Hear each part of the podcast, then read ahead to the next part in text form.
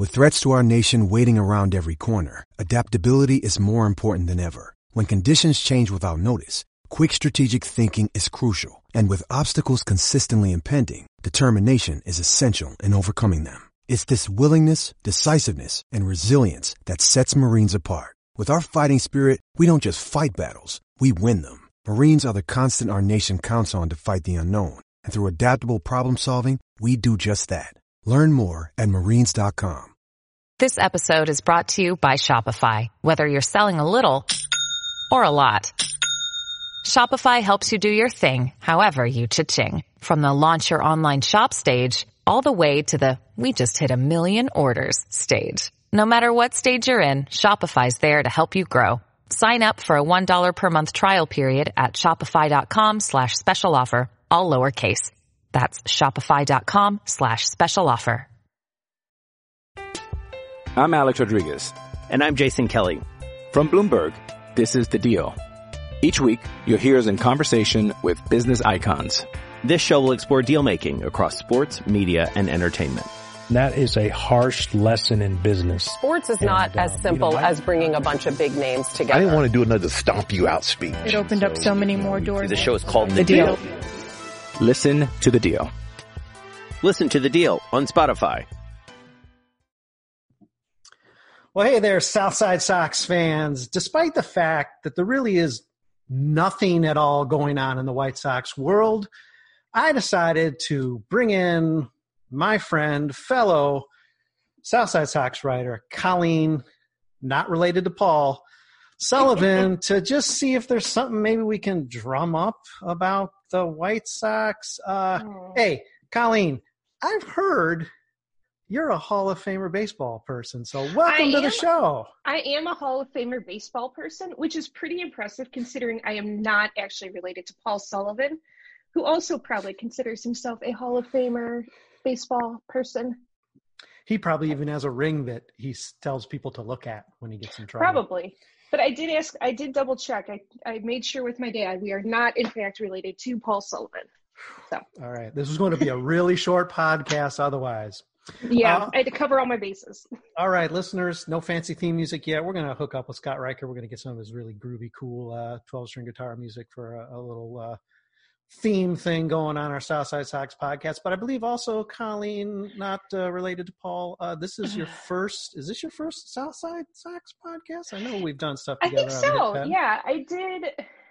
I think I did the Southside Hit Pen podcast a couple times, but yeah, this is my first official Southside Sox one. I'm making debuts on Southside Sox all over the place. Well, listeners, um, let me familiarize you here. Um, I think uh, Colleen's our go-to controversial uh, criminal podcast guest because I know we talked and, and laughed a lot during the oh gosh the quaint controversy of the trash can Astros way back. Oh, I don't know. Uh, God, was that last year? Was that just the spring? Oh my God, it was still this year. What a year! Holy Yeah. Christ! Oh, and listen, remember when like the Astros was like the worst thing that happened in baseball this I year? know, and, and AJ Hinch, AJ Hinch was a demon personified. All right, uh, podcast listeners, just a warning: it's going to be on whatever the ratings are on this podcast, but I'm going to guess this is going to be a bit of a saucy and spicy one given the circumstances. so, if there are small children in the room, or if your ears are easily offended. Turn the volume down, or perhaps just skip to our next delightful Southside Sox podcast because this one could be a bit feisty, and that's not just because Colleen's on the show. This is a frustrating time to be a White Sox swear. fan, and uh, you know we're going to speak to that. And obviously, if you've been under uh, a rock somewhere on the South Side for the past um, 24 hours, uh, be aware that the already questionable hire of Tony La Russa, the 76 year old manager who's been out of baseball or out of managing baseball for nine years. The already questionable hire there is made more questionable by the fact that the White Sox, while aware of this, uh, hired La Russa after he had been arrested for a second DUI infraction, this time during spring training in Arizona uh, finishing off the nightcap of his doubleheader of DUIs in 2007. He had one during spring training in Florida when he was the manager of the Cardinals. Now, uh, just this past February, as an advisor to the Los Angeles Angels, he again was pulled over after some sort of welcome to spring training. We're all going to get together and get a little bit lit uh, type of gathering. Um, during which, when he was pulled over, among many other things, uh, we've just now learned that uh, he told the officer he's a Hall of Fame baseball person and look at his ring and a bunch of unsavory stuff that a guy who's really guilty and sort of a little snaky would say. Uh, if you've read my stuff in the last, uh, I guess, 24 hours or last night, uh, you know where I stand in this. I don't think Colleen feels any differently, but this is an opportune time for the White Sox to part ways with Tony La Russa, which naturally means, Colleen, they're not going to do that. No, why would I'd like to say first of all, my favorite thing ever is when famous people get DUIs and they say, "Do you know who I am?" Because just once I want a cop to say no. Just like shut it down. Do you know who I am? No. Get in the car. Yeah. Come on, old you know, you old codger. Let's go, yeah. old old drunk guy. No, don't reach back in your back seat and put your baseball cap on. That's not going to help me either. I'm not a baseball fan. Yeah, you got to figure it happens, and it probably is pretty, uh, pretty entertaining. I, I am a hockey fan works. here in Arizona. exactly. I love the Coyotes. Do you play for the Coyotes, man? Oh, there is no hope in your mind, Colleen, that that the White Sox do the right thing here, and it doesn't have to be ugly. It doesn't have to be messy. It's already ugly and messy, but they yeah. don't have to further the ugly by making this something you know that's wrong. They could say, "Listen, we're going to work together with Tony. We're going to make sure he attends to himself the way he needs to. He has a role, you know, when he wants yeah. to return in the organization, right? I mean, there's a way to do this that doesn't involve yeah. him being the manager on opening day." Well, yeah, and that's the thing. Like, I think about it, and when they first hired him, I was like, this is kind of stupid. Like, this is ridiculous. This was a very coveted managerial role. And the Sox really had an opportunity to do something great with it. They could have brought in a young minority manager. They could have brought in a young manager, period, someone who's really into data. I was hoping, honestly, I was hoping for Alex Cora. Um, and here's why with everything with AJ Hinch and Alex Cora, yes, they cheated. Yes, they got caught stealing signs. However, something I had said way back when all of this happened, they served their punishment. Okay. If they served their punishment, they served their suspensions. They served their suspensions quietly, not like Jeff, you know, Luhnow, who's now suing the team for whatever. He's ridiculous. But these are two guys who served their suspension, right? And baseball loves the redemption story. They love, you know, oh, giving second chances and you know they already served their punishment i mean that was the cubs big excuse for Addison russell right even though he beat the shit out of his wife but with aj hinch and alex cora you had these two guys who they essentially they did they were supposed to. They went quietly, they served their suspensions, they didn't say anything, they didn't cause any problems. Um, but anyway, like when they announced Tony La Russa, I thought it was stupid. It, I actually didn't care about the initial DUI because it was from 2007. I'm like, I thought, okay, it's it was 13 years ago, right? Like he could have done all the counseling and all the DUI stuff that you're supposed to do to learn your lesson. You know, all the punitive stuff.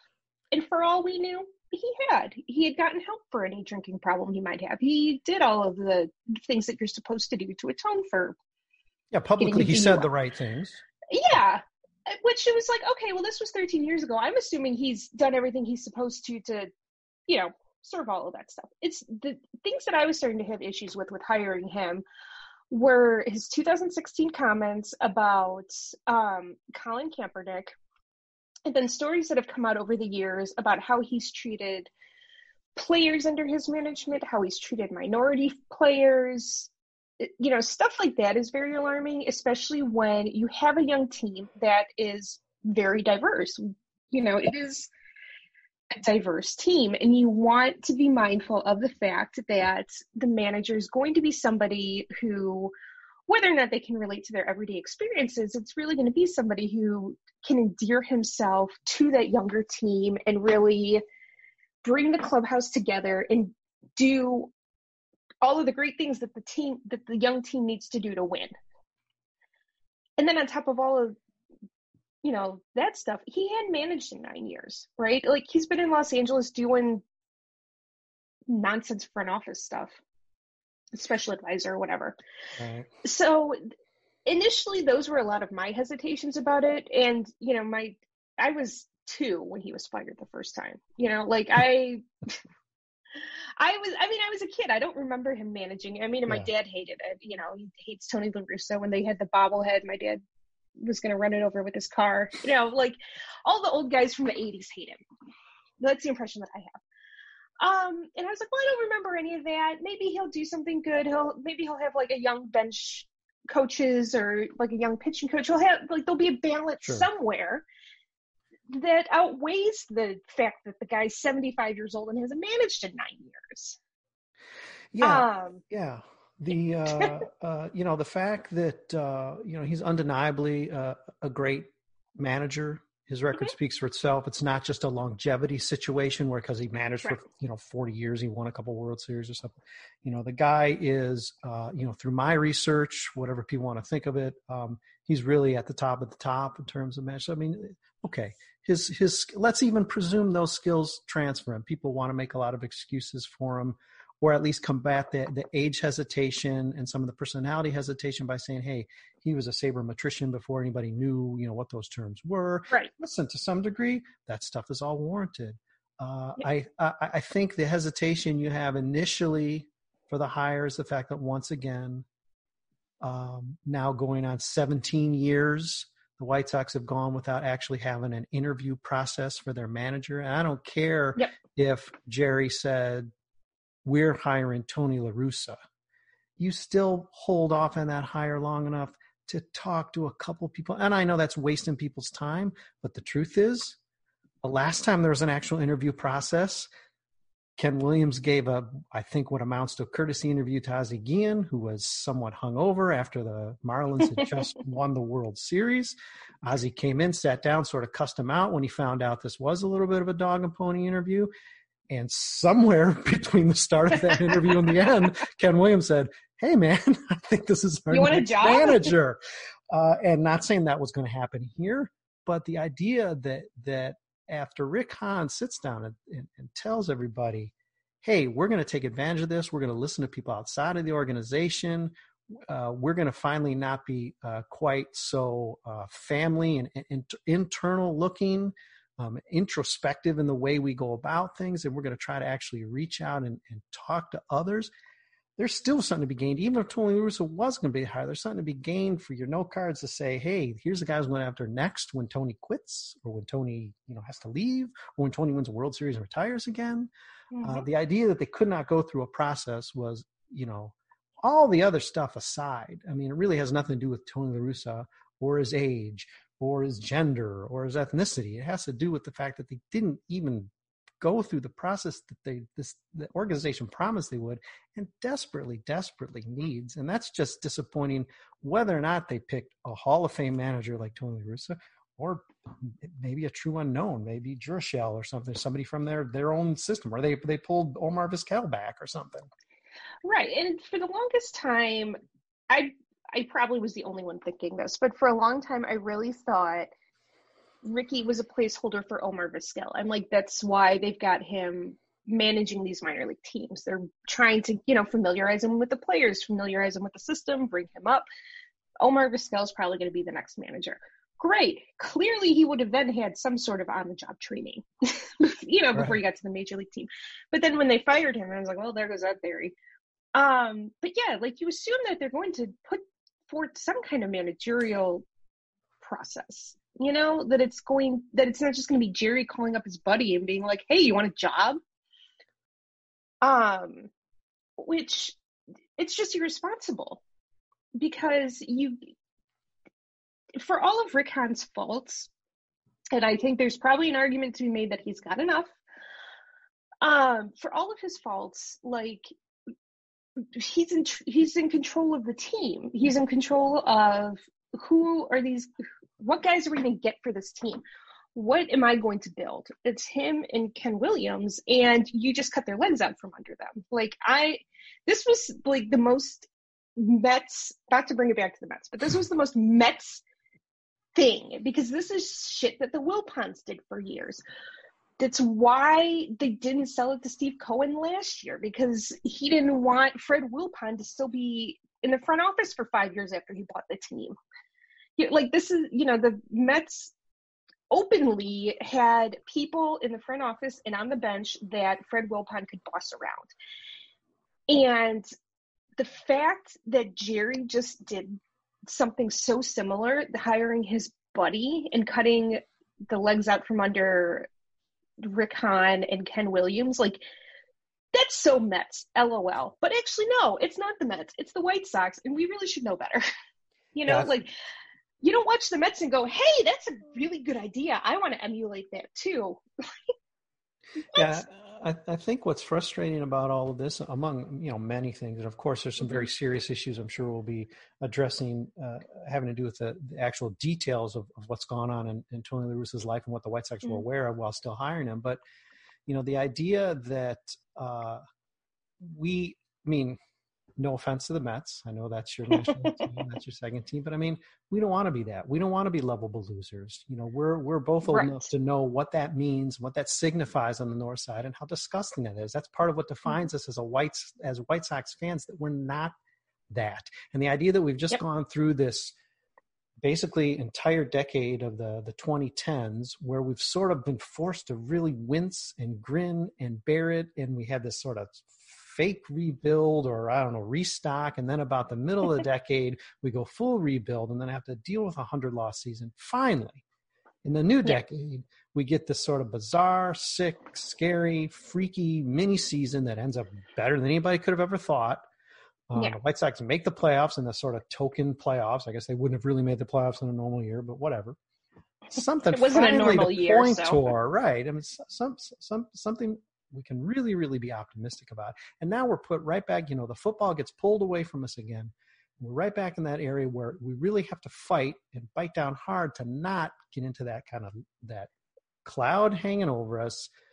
Love, you know, uh, laughing yeah. stock of lean. I don't care about that on one hand, but on the other hand, I'd rather not be the butt of the jokes. I liked it a lot right. when the Cubs were the butt of the jokes, or I don't know the Mets. I don't pay that close attention, even though I have a soft spot for the Mets as well. The Mets, it's kind of like LOL. The Mets do dumb shit. You know, like it's yeah. kind of like a laugh on the internet, and then Mets fans are sad because like they'll do really well and then just shit the bed. Yeah, can't we let the Boston Red Sox be horrible for a full 365 days before we have to somehow find a way to supplant them. Maybe not on on uh, in the standings, but in in in in. I mean, you know, they should still be smarting from trading away Mookie Betts for like uh, uh three cases of baseballs, and yet yeah. no, here we come in, and our front office is actually going to somehow find a way to to to outdo them. And and the way I'm talking right now is exactly the thing you worry about. And a lot of defenders, even now, of, of what's going on is hey, the baseball team's still the baseball team. They still got a bright future. But here's the problem. We're talking about this other crap. We got people calling yeah. in and canceling season tickets or threatening to or thinking about it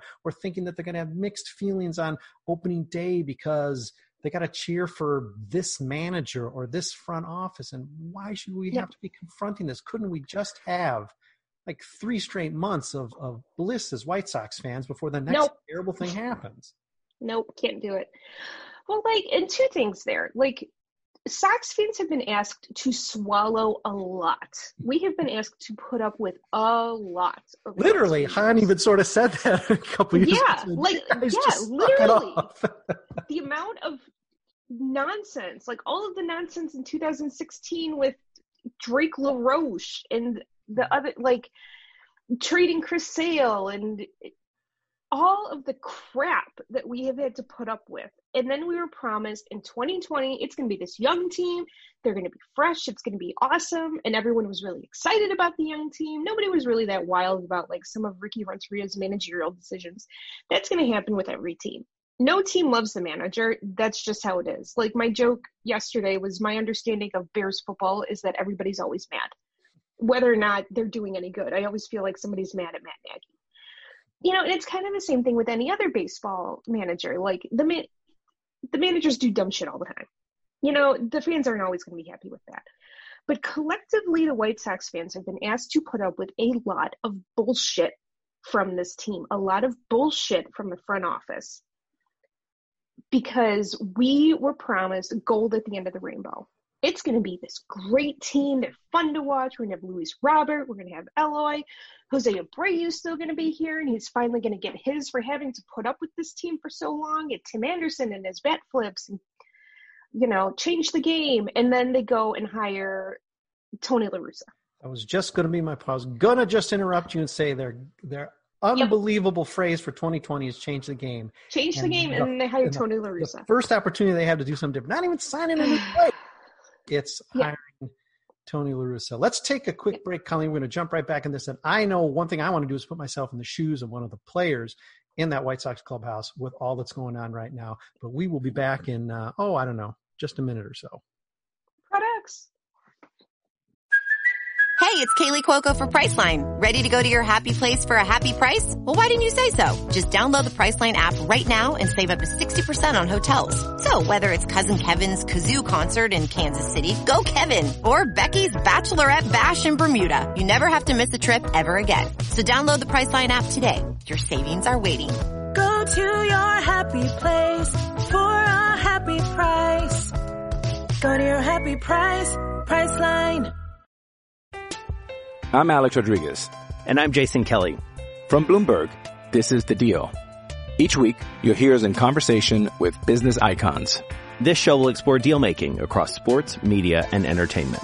That is a harsh lesson in business. Sports is and, not as uh, simple you know, as bringing a bunch of big names together. I didn't want to do another stomp you out speech. It opened so, up so many more doors. The show is called The, the deal. deal. Listen to The Deal. Listen to The Deal on Spotify. All right, we're back. I'm here with Colleen, not related to Paul Sullivan, Southside Sox writer, and now debut Southside Sox podcaster. Thank you for joining my, me, Colleen. I sort of interrupted you there before the break. I'm not sure if uh, there's there's more you had to spout. Um, we were talking about change the game and the how how preposterous it is that this is the move, this is the pivot the front office makes when we're talking about this exciting, galvanizing, extremely young, diverse um, you know, even dare I say, courageous with some of the players.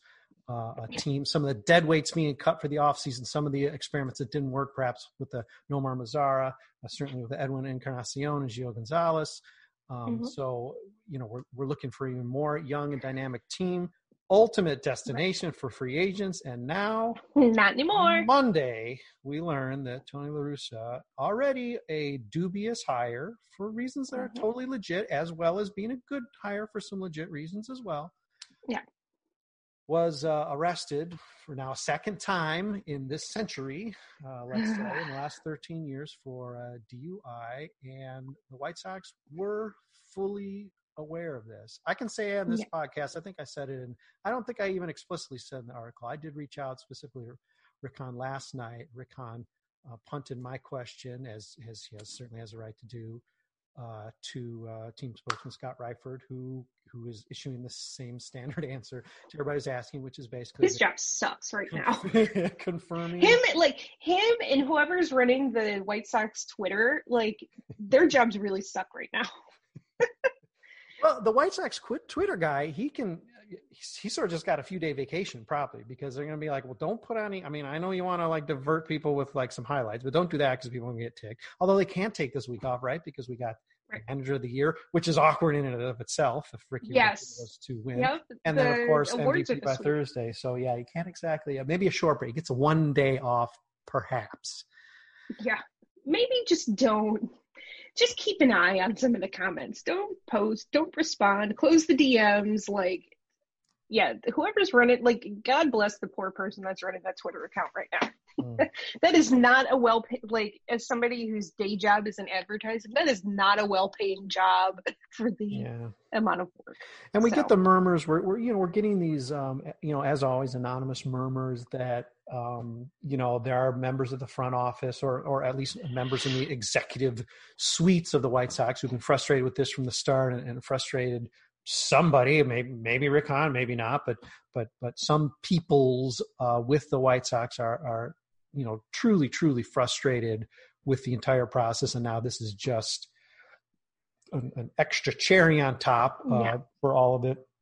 But I mean, we haven't heard you know that I I did want to reach specifically out to to Rick to see if he wanted, even in a even in a a, a non-sensational way, to to still disavow this to some degree. Uh, I don't not surprised he didn't take that opportunity yeah. with me.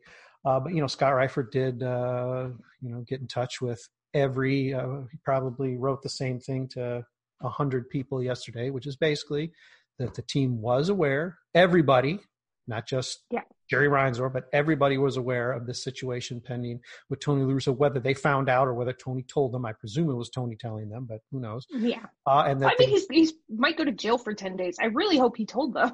yeah, it would probably be, no matter whether you're Hall of Fame, whether you have a ring to look at or not, that's probably something you need to do if you do want a job, because I'm guessing he's not doing this job uh, for free. But of course, Scott said, uh, like like any uh, uh, communications VP would say, is they obviously can't say anything more because some uh, pending action, pending situation. So we're not really going to get much more there, which won't stop people from digging. So it'll be interesting to find out what more there is, including ESPN um, just today getting a copy of, I believe, the entire police report, the entire incident report, which did involve these things I think we let off with humorously about uh, look at Tony's ring. He's in the Hall of Fame. He's a Hall of Fame yeah. dude or whatever. It's like, holy cow, this just gets, you know, it's like there there is a bingo card out there of the other things yep. said during this incident, and I'm afraid to find out what some of them might be. So I'd rather He's gonna not go play full that Mel bingo Gibson. Oh game. God. That honestly, that I think that's what would make this so much worse. If he just went full on Mel Gibson DUI, anti-Semitic racism rant, and God, please no. Yeah. And, and Let's not make this worse. And what's funny too is, uh, you know, well, of course not funny. What's tragic too is, uh, you know, ESPN did reach out to La Russa, called him last night, and he basically had nothing. to Yeah, say. and he hung up on them. Yeah, I have nothing to say. Now, I imagine he was hoping against hope that somehow it wouldn't come out this way. It wouldn't come out in the form of a, a, a call, you know, late, uh, late at night or something. had to know it was going to come out though like this this is what makes me so mad. They knew and they hired him anyway and they didn't have any kind of strategy for when this came out because you know it's going to come out. You absolutely there's no way they didn't know that this was going to come out in some capacity. And none of you assholes sat down in a room and said this is what we're going to do when jeff passan calls us when ken rosenthal calls us because we know that things leak. It happens I cannot believe the amount of money you guys get paid, and none of you idiots got in a room and talked about this and talked about what you were going to do. Like this, like this response was the best you could come up with. Like we're not commenting on an ongoing investigation. It's a fucking DUI. He didn't stab someone. Yeah. You know, like you don't comment. He's not accused of murder. He's not accused of dog fighting. It's a fucking DUI. Like they probably have him dead to rights. you know, like, You'd think there would be a chapter in like the the front office handbook that just uh, just attends solely to that. Yeah, like You'd, if I worked in the, if I honestly, even if I was a low level staff person at front office, I'd be like, y'all are fucking stupid. Like, what the hell, man? Yeah, the idea that that the the approach you would have taken if this had happened during, and let's hope we don't find out it did, uh, if this had happened during La Russa's first tenure, 30 years ago, then you might be um, you might be excused thinking, oh yeah, we can outrun this, we can yeah. dodge this, we can uh, lay low on this, and something else will blow over because the, t- the team on the north side will do something stupid, and then all people focus on that. Not today. That's not going to happen no. today. This isn't something. No, especially not. This like isn't a, a lot of court records are online, and and I don't I don't know what the rules with Arizona with civil court records and criminal court records, but like you can find stuff like that online very easily by doing a search on like a clerk a county clerk's website. You know like yeah, it's somebody, not hard to it's not hard to find this stuff. Somebody or somebody's at espn did because then jeff passan got the best call of the month for for himself and said oh this is what just fell into my inbox? Oh yeah like hello. one of the interns is probably like honestly at espn there's probably they were like, we haven't heard about Tony La Russa for nine years. See if there's anything out there. Mm-hmm. It, that's just good. I mean, and that's just good reporting. For as much as everyone wants to shit on ESPN's baseball reporting, they probably had somebody see if he's done anything in the last nine years. Like, if he hasn't, cool. There's no story there, but let's just see. And I, I yeah, dare, I dare say that White Sox fans will be willing to forgive ESPN and their multiple, multiple cases of selective no memory when it comes to the White Sox and their successes. If somehow ESPN reporting is what rids the franchise of what seems to be an incredibly problematic uh, course they're yeah. on. And that was probably already the case before any of this ESPN reporting. Now, that said, just last week in talking to Tim Anderson and Eloy Jimenez, certainly two of the, the, the cornerstone stars, and, and, and Tim Anderson, arguably, though he doesn't seem to really want to seize that role per se is is clearly uh, the heartbeat of the team and a guy who is looked to to be a spokesman both as a veteran as a guy who has causes and interests that yeah. definitely dovetail with the way the course of society today. Both of those guys though obviously there were many awkward moments during that uh, media session they had on zoom after being announced as silver slugger winners. Uh, it was mostly nervous laughter and there was still some politeness. And tim anderson is a very interesting character study in that as individuals he is and as clearly as he said i'm not going to change who i am for tony la russa Yep. Everything else he said was, I want to talk to the guy. I'm eager to see why it is people think we're going to butt heads. There's things I can learn from him. He yeah. really approached, and he, he seems to approach his career as really almost a college student. He's he's continuing to learn. He's not going to throw away his old textbooks. He's going to call on Ricky Renteria if he needs yeah. to in the future, which is just the smartest possible take. Eloy Jimenez certainly was not as uh, effusive, but he was he was he was very uh, enthusiastic about mm-hmm. meeting Tony and hearing from him and working under as as he put it a Hall of Fame manager. How how could he possibly argue? So you got two key guys who easily could have been very mum uh, a lot of eye rolling, uh, a lot of passing yeah. on the question. But these two guys, though they hadn't even heard from Tony La Russa, and presumably hadn't maybe heard very quickly after the hire, maybe even from the front office. I'm sure Rick Hahn tried to reach out, but I don't think it was not the hire was not predicated on talking to Tim Anderson and getting his approval in right. any way. Um, uh, these guys were weird taking... that he hasn't talked to anybody. like that's weird, oh, right? Like ain't gonna happen anytime soon. yeah, no kidding. yeah, I think it's going to be a spring uh, a team meeting and spring training is what we're going to be doing now. Uh, yeah. He's got enough to worry about. But I mean, the fact that these guys, particularly Eloy, as a younger guy, just really getting into the game, a guy who's still even getting, uh, uh, uh you know, mastering even the language. Uh, he's done a fantastic job with that. Yeah. You know, a guy who's learning to communicate in all the ways he wants to, including throwing an expletive in during his uh, a Zoom uh, last week, which I thought was uh, charming and cute, which is about everything. charming and cute. But these guys are able to be mature enough to come with the right attitude. Though they, they could be excused if they didn't, because most fans certainly don't. There are a lot of fans who probably are complaining, you know, perhaps protesting a, a little bit too much. Uh, the, the players don't seem to be. I mean, I imagine they're all scratching their heads. That's certainly the impression mm-hmm. Tim Anderson gave, where everybody's sort of like, "What's going on?" and nobody really knows what's going on. We're talking amongst yourselves, sort of like, "Well, we'll see," which isn't exactly the way that you want the state of the team to be in uh, November prior to a season that you're going to be pushing for a an AL pennant. But uh, right. you know, there was time, there was time. But these guys actually, you know, stood up uh, put the right face on and had the right attitude. Uh, and it doesn't seem like the Hall of Famer, the guy who's got the ring that he's showing off, which Tim doesn't have yet and Eloy doesn't have yet, doesn't have the right attitude. And unfortunately, right. that bleeds over to the front office as well. As much as Rick Hahn may want to disavow the hire, or who mm-hmm. knows, Jerry Reinsdorf might be saying, oh, well, no, it was still a baseball decision. I mean, who, they might all just be pointing at each other. This could be a standoff yeah. here. Uh, but it bleeds into all of them. When criticism right. on, on social media right now is to the White Sox, it's to those guys. It's not to us as fans. It's not to the players. It's to that front office that, that, that put the team in this position. Yep. And one of the things I pointed out to my husband yesterday, because he's like, well, Reinsdorf hired him. I said, yes. Reinsdorf is responsible for bringing him in. That hasn't been a secret he is representative of the team now. He represents the White Sox organization. He represents, whether Rick Hahn wants to disavow it or not, he represents Rick Hahn and Ken Williams and Tim Anderson and Eloy and Jose and all of these guys because he's now the manager. And the manager does take a lot of shrapnel for the front office, as we've seen. but he is still a member of the organization. He is still representative of the organization. Um, and like you said, Eloy had done a great job with his language. I remember last year I read something about Erin Santana, who's the White Sox mm-hmm. minor league education coordinator, and I think mm-hmm. she's responsible for helping yes. those guys out. So good, like shout out to her for all the work that she does. but yeah, just, absolutely.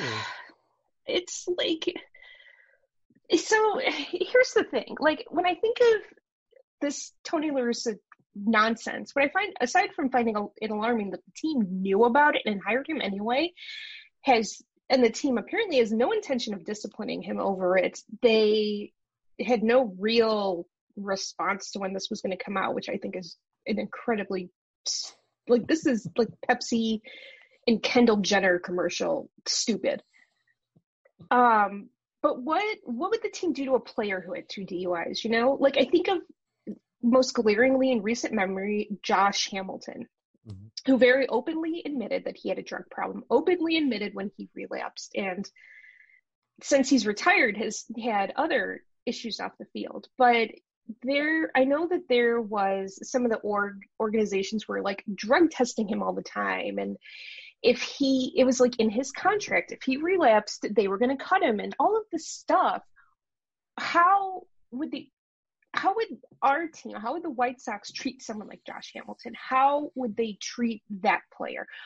Would that player be facing the same level of discipline and the same level of scrutiny Josh Hamilton did? Or would it just be the way that they're treating Tony La Russa, which is like, yeah, we're not going to do anything? You know, yeah. and like the thing that I have a hard time with is people on Twitter and people in sports media, whenever someone fucks up, whenever like a player gets caught beating up his girlfriend or his wife or Tony La Russa getting two DUIs and like the off-field antics of some of these players um a lot and this is like as a female fan I have to compartmentalize a lot of shit to be able to cheer for my teams. And the White Sox have never been a team where I had to do that you know? Like I never had to sit and think like, oh God, I can't believe they hired Josh Hader after all the crap yeah. he said, and like have to compartmentalize my disgust and cheer for him. The White Sox have been able to have that. I don't want to say higher ground because it sounds kind of snippy, but they've been able to have that moral higher ground. And this flies in the face of all of that. Where like Jerry had the reputation of I'm not going to put up with Dennis Rodman. I'm not going to put up with you know shit like this. And then turns out that was a lie. Yeah, I mean, and, it's a... and it's like I don't know how much like how much do I really want to compartmentalize all this? Like, yeah. do I really want to put up with this this yeah. crap? Like as a just as a regular fan and as a female fan because it's like you have to compartmentalize so much to be able to enjoy sports. And then at the end of the day it's like that's exhausting. Yeah.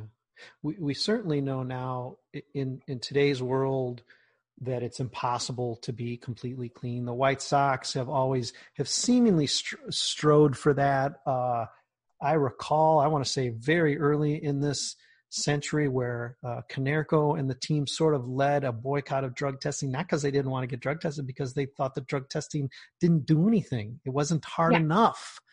Uh, yeah. You know, of course, they employed Jose Canseco briefly. They employed Manny Ramirez briefly.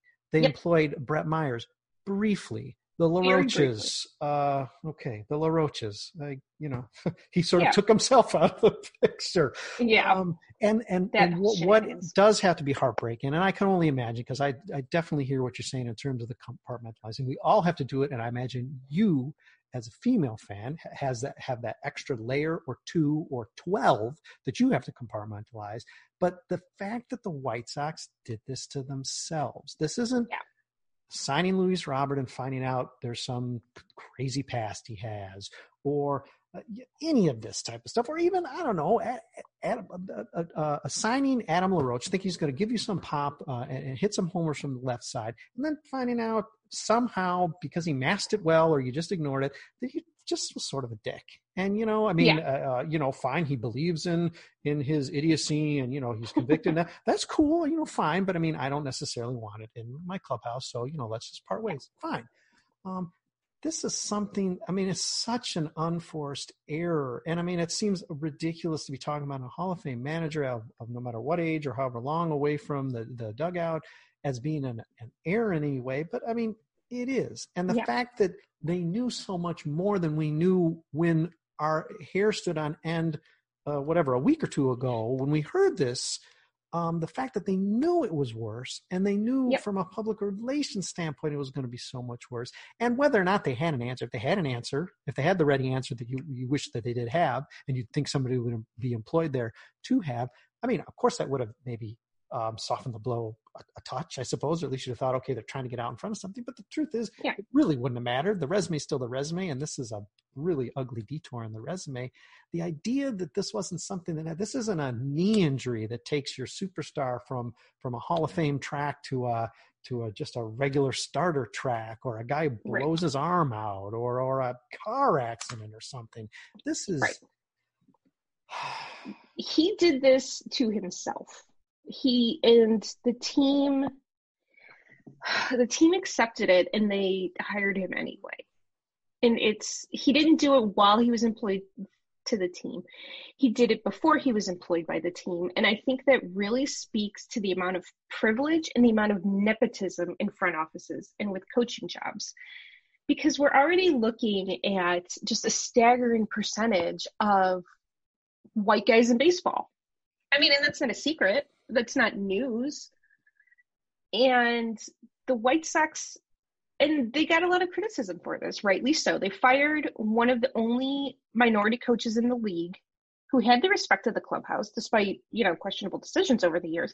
But he did have the respect of the clubhouse. And then they hired LaRussa, who is a 75 year old white guy who hadn't managed in nine years, still hasn't talked to the players, and has this blight on his record that's, you know, not from only 13 years ago, but it's from, you know, nine months ago.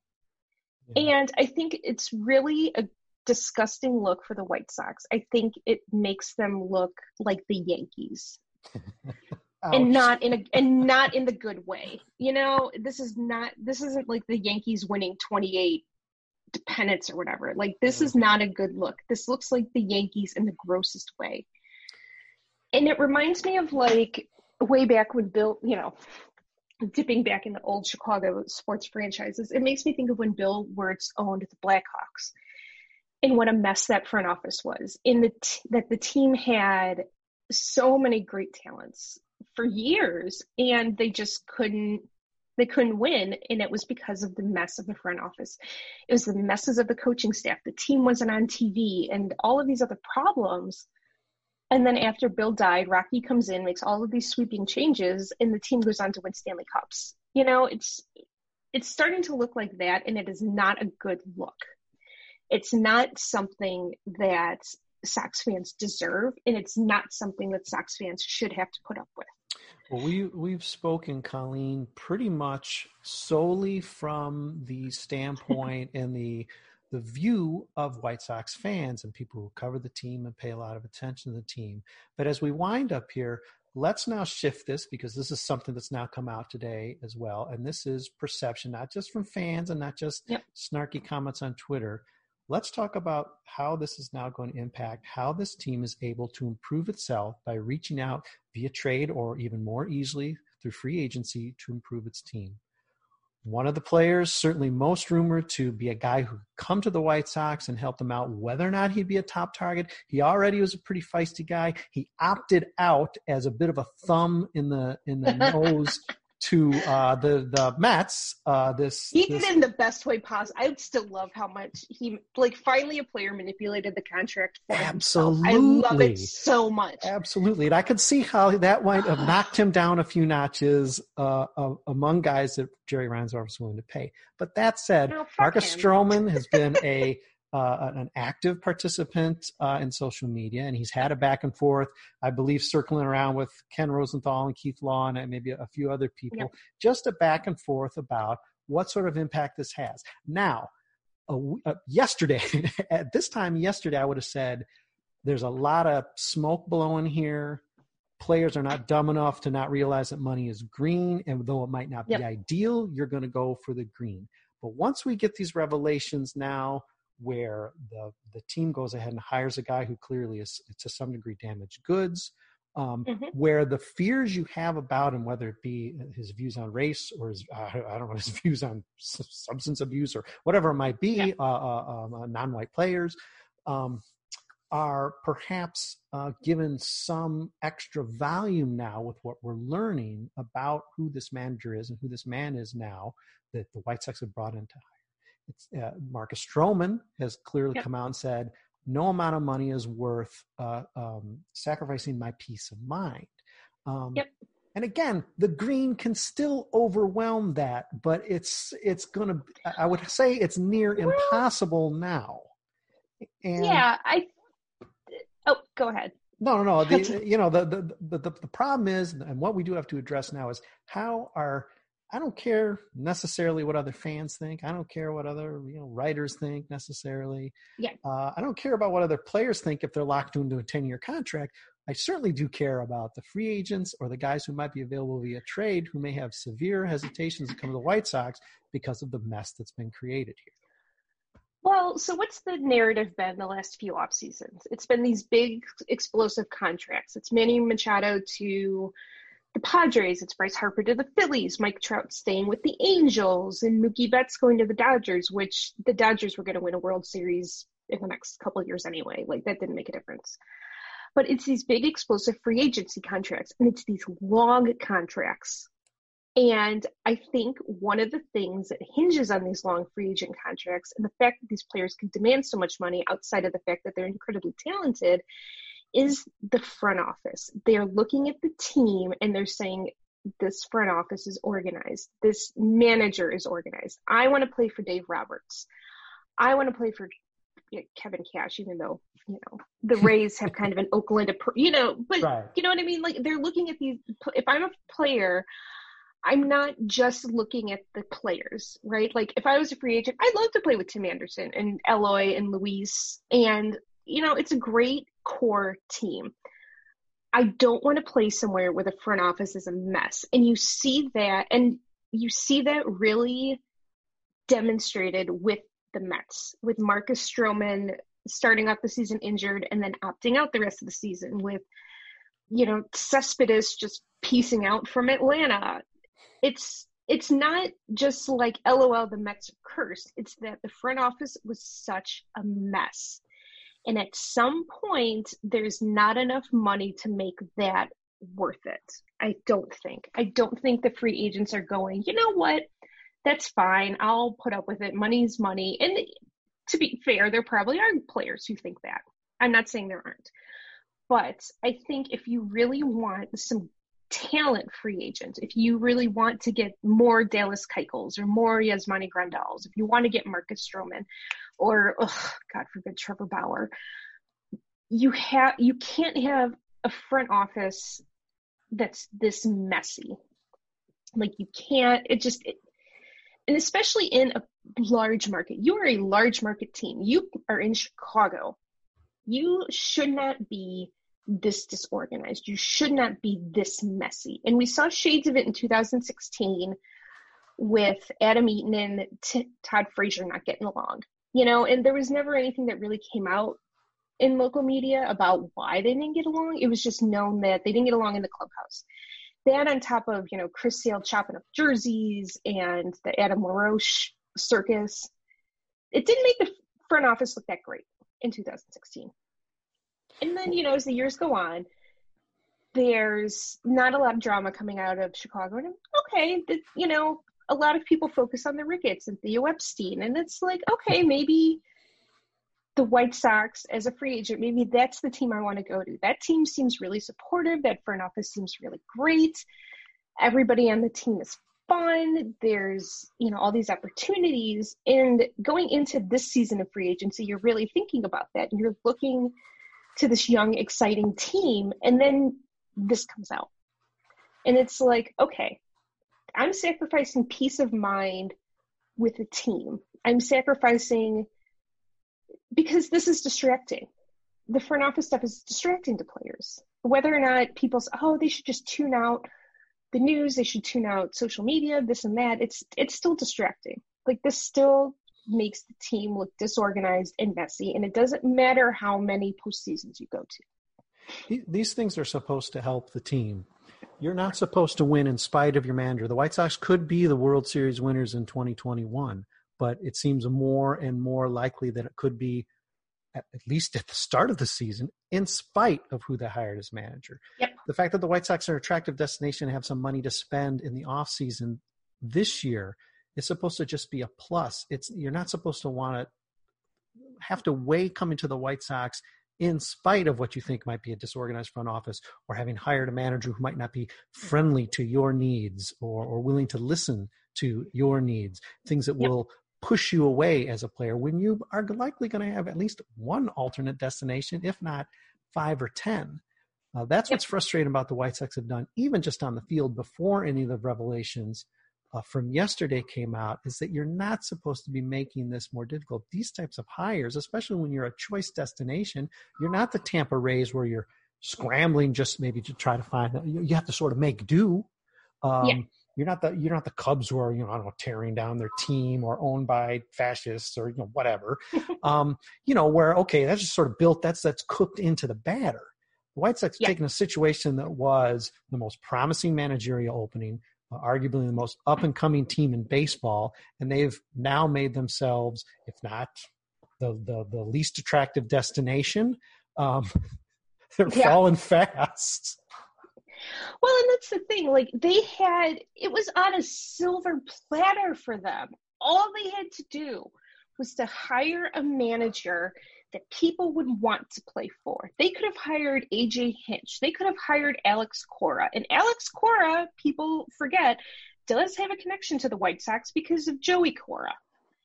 You know, it's I mean it's, you know, it's not a more than like a dotted line, but it's still there's still a connection there. And, you know, Alex Cora can call up his brother and say, hey, what do you think of working there? And that could have been what did it. Like, we could have had a young, dynamic manager. We could have had, I mean, and for every, everything everybody wants to say about AJ Hinch, the only reason he was good in Houston was because of the cheating, because when he managed the Diamondbacks, he wasn't that great. You know, that's a separate narrative. But Alex Cora had a proven track record of being a good manager before the cheating started and he served his time. He's going to get forgiven. He apologized. You know, he did all the right things. And it was the Sox had this on a silver platter. They had this great managerial position. They had a great chance to have a good narrative going into the off season where they could have hired a dynamic manager in these and you know a new a great pitching coach they could have hired great bench coaches they could have had made it a big free agency destination where I'm not going to get a 10 year, $500 million contract. I might get something a little smaller, but I still want to play there because I think it would be awesome.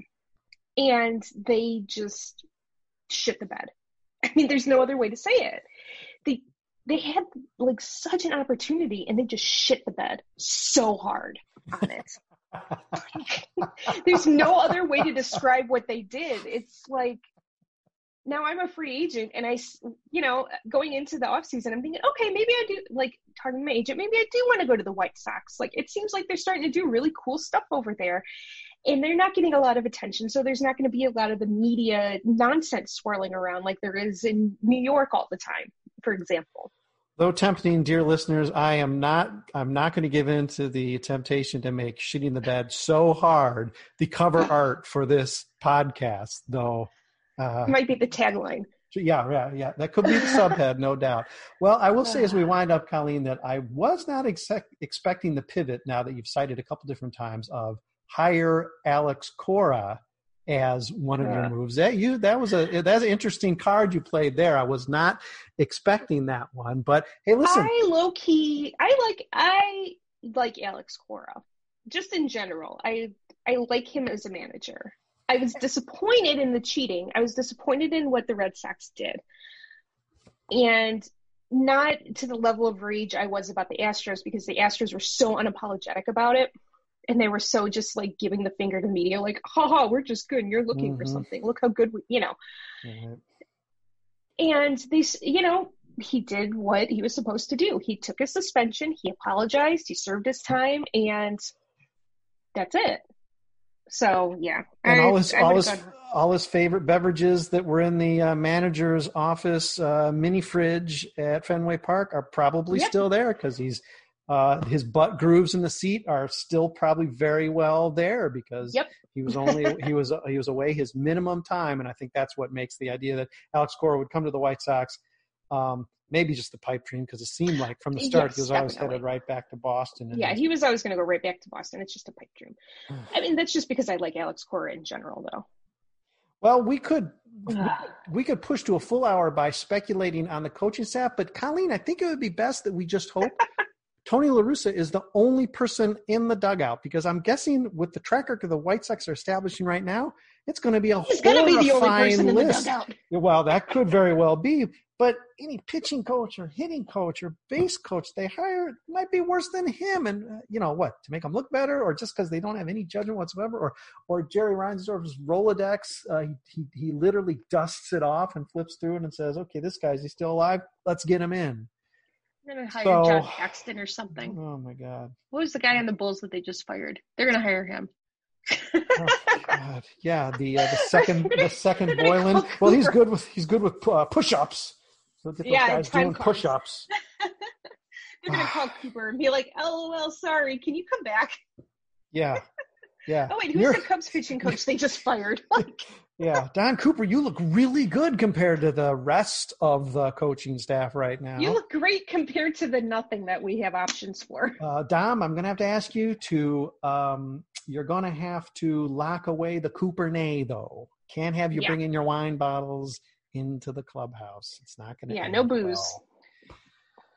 Well, uh, Colleen, this is horrifying. I definitely need a shower, uh, but I appreciate you being willing to shoulder this uh, with me, uh, of course, uh, you know, read uh, Colleen. Colleen will be doing some uh, uh, manager pieces, I believe, this offseason. She'll be doing her different writing and going into the regular season. Of course, she'll be writing for us. You'll be seeing her words on site. You'll probably be hearing from her again because I'm sure we left enough of an ellipses to this long podcast. So we'll have to follow up again. So we'll be hearing from her uh, again as well. But uh, for now, thanks for it's taking gonna be different to do out. a know your enemy about i'm gonna have to do a know your enemy about my own team that's gonna be tricky no kidding too many why are we populating your own team with enemies oh my god well uh, that's stuff to look forward to from from colleen of course you'll be hearing from her again i'm sure this off season hopefully with some brighter things to talk about maybe we will actually sign a player or maybe the coaching staff will be filled out with people who will just shout louder than tony or who knows? maybe, maybe Tony will do the right thing and quit. Maybe Tony will do the right thing and, and, and attend to himself a little bit. Um, cut against the grain of anything we're expecting. Uh, I think about 0% of people would expect that happening, but it's not impossible, especially with the right prompting and the right um, check slipped into his trouser pocket. Uh, it could happen. so I guess we'll see. Please do everybody stay tuned. Uh, we got uh, a mess of podcasts coming up this week beyond this one i've just done here. You just listened to with uh, colleen sullivan. And we're going to be of course writing i mean it is as we alluded to it's awards week. So we'll be uh, addressing uh, how ricky renteria uh, later on tonight we'll be addressing how he ends up in the manager of the year race jose abreu may get an mvp award on thursday and of course, in between, pockmarking all of the possible triumph for the White Sox organization will be be the continuing narrative of Tony La Russa taking one sip too many. But, uh, well, thanks for joining me, Colleen, and uh, let's get together again under better circumstances. Yes. My blood pressure needs good news. Thanks everybody for listening. and I know you're all shaking your heads and you got your heads in your hands just like I do and Colleen does. Thank you for suffering through this with us. Hopefully we provided just a little bit of relief knowing that yes, there are thousands of others like you, if not millions, and you're all shaking your head in the same way we are saying, what in the world is going on? Hey, let's put it this way. It can only get better. Right, Colleen? Tell me it can only get better You know what? Every time I say that, something else happens, so I'm not saying shit. oh, I can't even get comfort from my podcast guest. All right, well, I'm sorry. I, I'm hexed, man. Every time I say it can only get better, it like something else happens. All right. I'm gonna, I'm gonna, I'm gonna stick the flag in the earth and say it can only get better from here. Uh, this week might be a little scary, but hopefully by next week things will be looking up and we'll be around to talk about it on the Southside Sox podcast and many of our other family podcasts, uh, including, oh, I don't know, the Killer Bees, Northside Sox, and Sharing Sox. Holy cow, we got three in addition to whatever this main flagship podcast is. I guess it's the Southside Sox podcast. Thanks for listening to the Southside Sox podcast. And so for Colleen, not related to Paul Sullivan, and myself, Brett Ballantini. Thanks for listening, everybody, and uh, keep on reading. The news has got to get better.